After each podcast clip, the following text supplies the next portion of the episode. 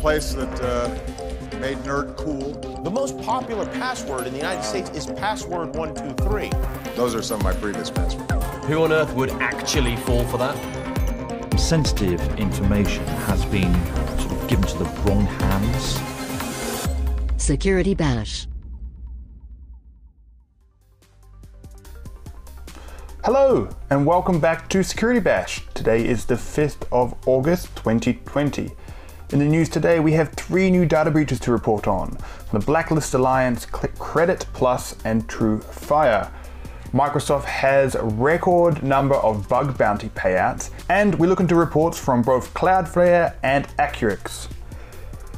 So first, the data breaches. So Blacklist Alliance, which is a Californian-based organization that helps telemarketing companies avoid lawsuits from unsolicited calls. Thousands of documents, including emails, spreadsheets, and images, and the names tied to countless mobile numbers could be viewed and downloaded without any authentication from the Blacklist website. Ironically, the data breach actually contains the numbers of people who have filed complaints against unsolicited telemarketing but the directory also includes 388 blacklist customer API keys, that's all of them, as well as each customer's phone number, employer, username, and password. It's an ironic data breach, this one, because Blacklist Alliance actually acts as kind of like a VPN for telemarketing companies to hide behind so they don't have to pay attention to the laws put in place to protect people. And so now obviously we can see all the information about who those customers are. Moving along, we go to Indonesia now, and Kreditplus has had a data breach exposing nearly 1.3 million accounts. The data breach contained large numbers of financial personal information. This includes names, family makeup, income, employment information, and much more. And TrueFire, which is a guitar training application, has had a breach that actually dated back to February but has just been exposed of nearly 600,000 accounts have been compromised and the data includes personal information, account balances, physical addresses and passwords in MD5 encryption, which is pretty much useless. So please don't encrypt passwords in MD5. Moving along now, Microsoft has actually paid a record number of bug bounty rewards in 2019 and uh, to 2020.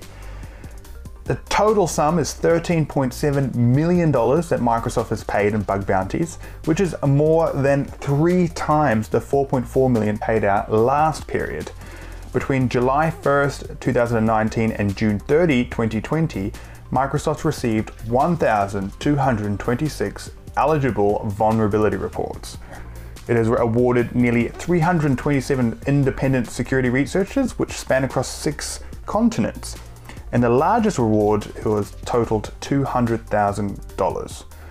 Now, this is largely due to Microsoft having large initiatives of their bug bounty programs, but it also coincides with the huge increase in reports that we've seen since the COVID 19 health crisis has started.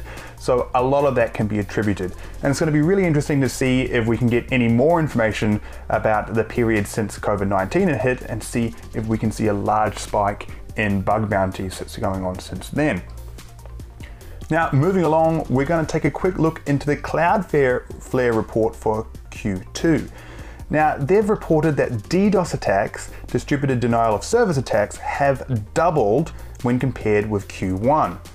Interestingly enough, uh, this also coincides along with COVID 19. It's May this year that has seen the largest amount of those attacks, with 12% coming in in January and 29% coming in in May, and 22% reported in June. Since COVID 19 started, security researchers have reported on lots of increases in cybersecurity, and this includes phishing attacks, ransomware attacks, and it all coincides along with the COVID 19 crisis.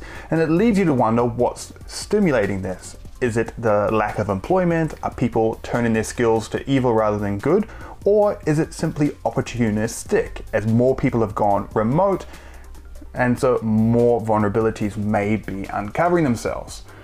The United States have received the most number of attacks with 22.6%, followed by Germany, which is way down at 4.4%, and Canada at 2.7%.